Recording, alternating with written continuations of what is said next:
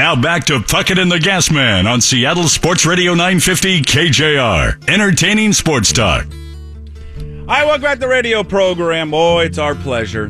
Right now on the Beacon Plumbing Hotline, ladies and gentlemen, today is a day in which he says to anyone that asks him, I am 100% Canadian. I've got 100% maple syrup running through my veins. Not 50%, 100%. Ladies and gentlemen, the mayor of Maple Valley, Ian Furness. Hi, Ian.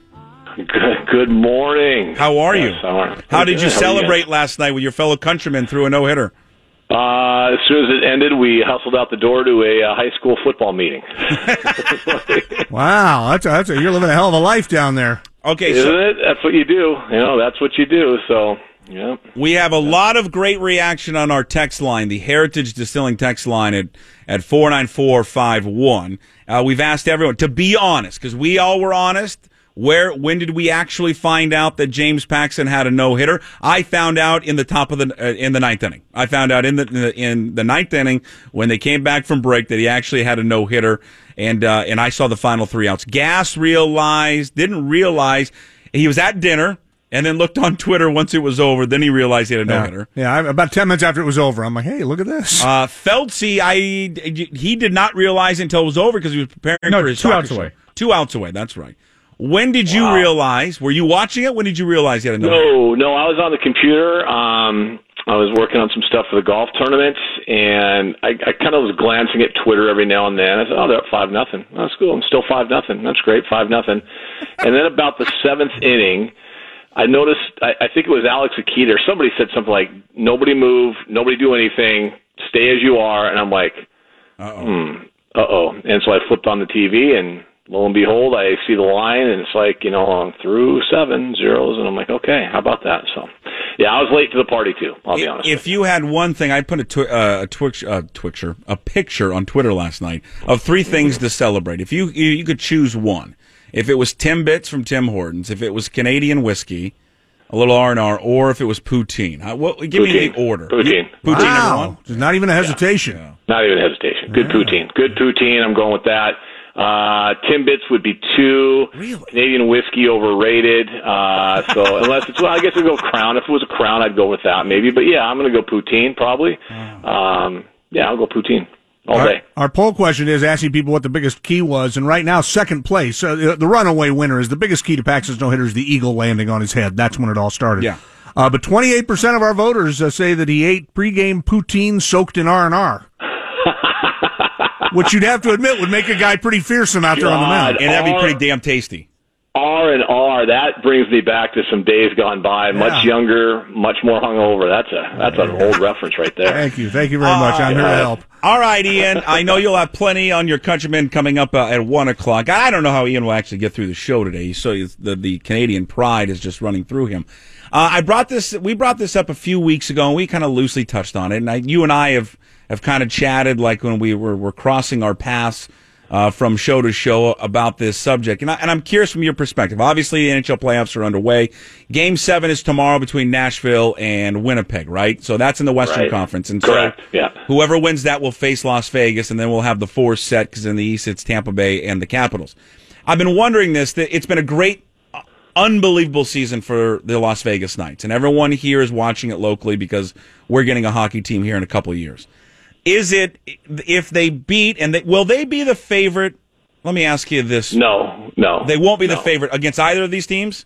No, they'll be the first time in the playoffs they haven't had home ice advantage as well. Okay. Mm-hmm. The NHL's got this goofy setup where really you can make a pretty strong argument that maybe not as much in the East, but certainly in the West, the top teams played each other in the first couple rounds, and certainly in the Western Conference semifinals, I don't think there's any doubt that the 2 best teams are Nashville and Winnipeg. You know, and I understand why you call it goofy, Ian. I kind of like it because it promotes more regional play within the playoffs, which meant like out west, we got to see the West teams play. Right. So it's not always going to work that way, but it's kind of designed to do that. The old idea that, hey, you seed and you always have the best teams, you wait as long as you can till they play each other, but I don't mind this that much. Well, The part of it that's good, Gas, is that, yeah, you had California against Nevada, basically, in the first two rounds, and then, you know, Colorado against Manitoba and you know, Nashville, Minnesota, all those. I mean, I guess it was Colorado, Winnipeg, and Minnesota the first round, and yeah, that Colorado, was Nashville in the second. Yeah, I mean, so those were fine. It's one of the things that can be great when Seattle comes into the league is you're going to have a lot more geographic rivalries taking place. Certainly Seattle, Vancouver people talk about, but I think Seattle and the Alberta teams, and Seattle maybe as well with the California teams, and maybe even Vegas. I mean, it's truly gonna feel like the West. I mean, remember for a long time in the NHL, Detroit was the Western Conference champion year in and year out, a team in the Eastern time zone, which is just idiotic. So yeah, it's been all right. But yeah, no. To answer your question, Jason, they will not be the favorite. Okay. Both those teams are I think better, but you know, so far Vegas has bucked all the odds anyway. So who knows? So I've always wanted this. And again, you know, when I think of hockey, I think of you. You are our hockey expert in this town. And the Gas, you've always been a massive hockey fan throughout the years. And so I think that it's perfect that both of you guys are on this, because I've wondered this because I thought if Vegas reaches the Stanley Cup Finals and if they win it, I thought, man, is this bad for the league if they win it in their very first year? Then I would ask myself, okay, let's say it's Seattle and Seattle were to win it in their first year. I wouldn't be like, well, this is bad for the league, because we'd be fans. But I'm curious from your perspective, Ian. I guess both locally for the expansion team, you know, when Seattle gets a team here. And then also the question nationally: if Vegas were to win it all, would it be good or bad for the league as a whole, and would it be good or bad for locally here for hockey fans? Well, let's start with locally, because I think for locally it would be bad, and because already I think I think Vegas getting to the playoffs was great for Seattle. And maybe even if they would have just barely missed out, but all the enthusiasm. But I mean, Vegas getting to the playoffs is good for Seattle and our expansion franchise here, because it shows you can be competitive under the format and you're not going to be a bottom feeder. You know, I mean, the MLS has done it right over the last, I don't know, Gav, how many expansions has the MLS had in the last decade? A ton, right? A ton, but, yeah. But those teams have all been, for the most part, competitive, right? You know, I mean, Seattle hasn't missed the playoffs. Portland might have missed it once.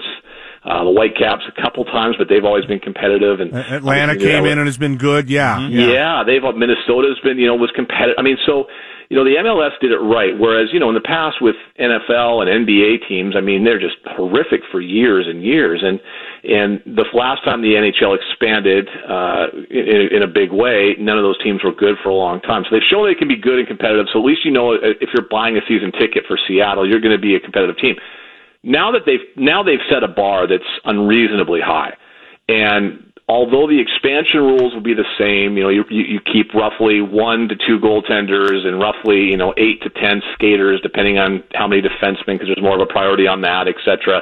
That's how many you can protect, and those expansion rules are the same as Vegas had.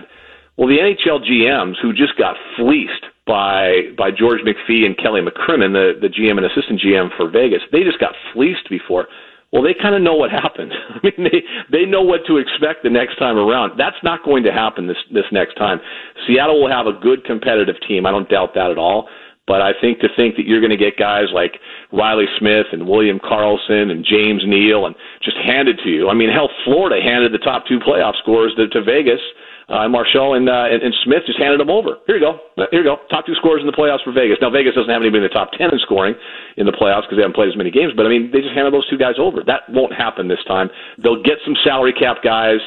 They'll get some, like people want to dump a salary cap. I mean, think football. Like if there's a Richard Sherman out there that you want to dump his salary and you'd be stuck with it because there's a hard cap in the NHL, then maybe, you get a couple of those types of guys to make yourself competitive. But I think to think that they're going to be a Stanley Cup contender in the first year like Vegas is, I think that's unrealistic. The thing with Vegas also that helps them, I think, and I don't know how much it helped them this year, Ian, you know the roster better than me, but I think going forward will help them, is whoever the first pro franchise was to get there was going to have such a love affair because the people there had been thirsting for something they could call their own. It's the ultimate transient city, and but it's got millions of people who live there, and like, we just want something we can call our own. And then also the fact that the weather's great. It's kind of a fun city to live in. If you're in your 20s and you've got a little money, I got to think guys are going to be lining up to go there as free agents, and even last year with some of the free agents they signed, I'm sure it was not a hard sell at all to go, look, I know it's an expansion team, but it's in Vegas. I'll give that a try.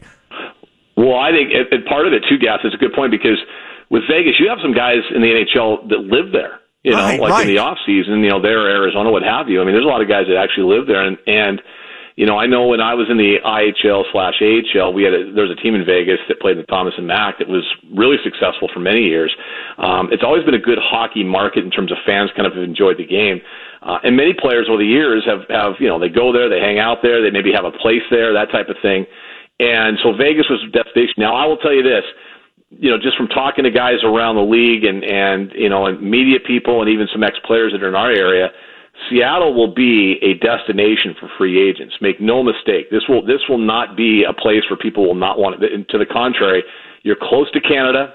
You're an easy flight, you know, a drive or an easy flight across the border. If you want to even go to Ontario, it's fairly easy from Seattle. And, by the way, we don't have a GST, PST, and any other T-tax you have out here, unless you live in Seattle, of course.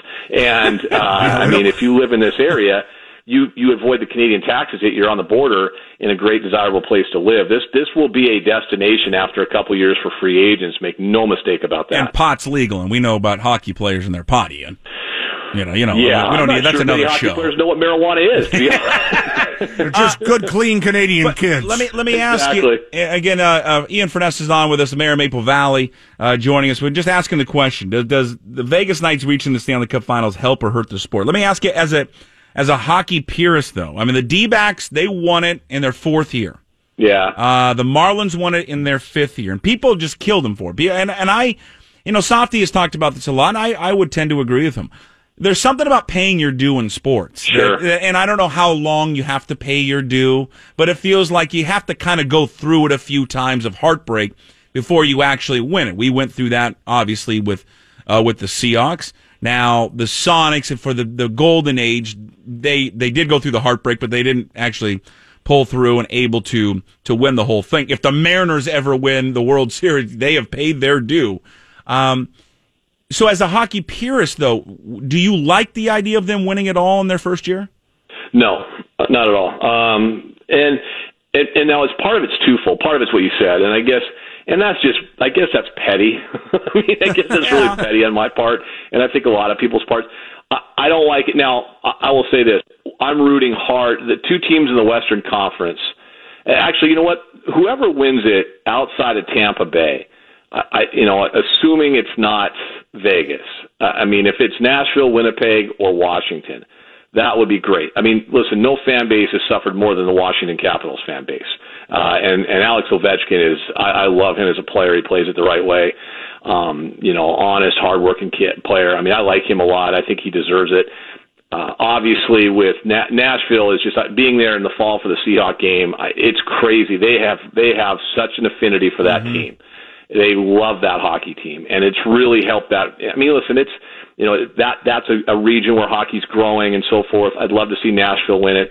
And Winnipeg is the Seattle of the NHL. They lost their team. They had their team stolen, sent to a town that it should never have gone to in Atlanta, or in Phoenix, rather, and then they get it back. You know, then they get a team back, and they've built that thing. Kevin Cheveldayoff is their GM. He has built that team the right way, ground up, drafting well, some smart trades along the way. They play a good, hard, heavy, honest game. They come at you. They got speed. They got size. There's a little bit of old school in them. I love how Winnipeg plays.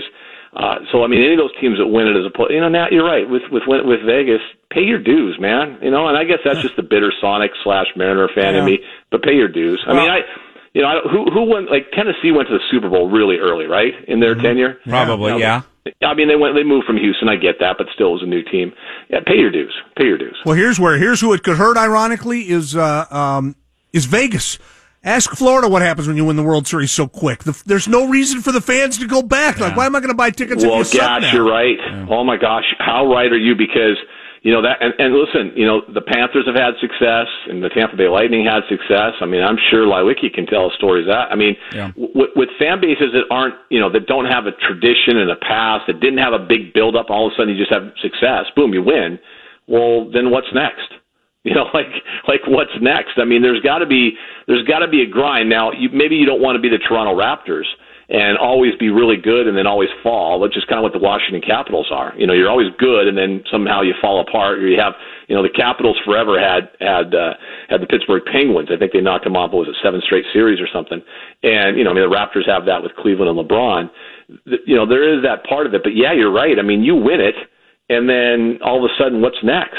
You know, I mean, you expect to win it every year. I think in a sense for Vegas it would be bad for business, although there's part of me that still thinks it's a pretty good fan base. I was there a couple of weeks ago. I mean, it's nuts how crazy they are. I mean, everywhere I went, and I don't know if they're tourists or locals, people wearing gear. It's pretty cool. All right, put your pants back on after your Canadian threw the no-hitter last night. I'm going to ask you this because I stumped everybody in the sports bin, okay?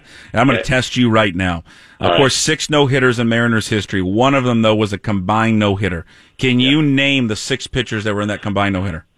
Furbush, League, Wilhelmsen.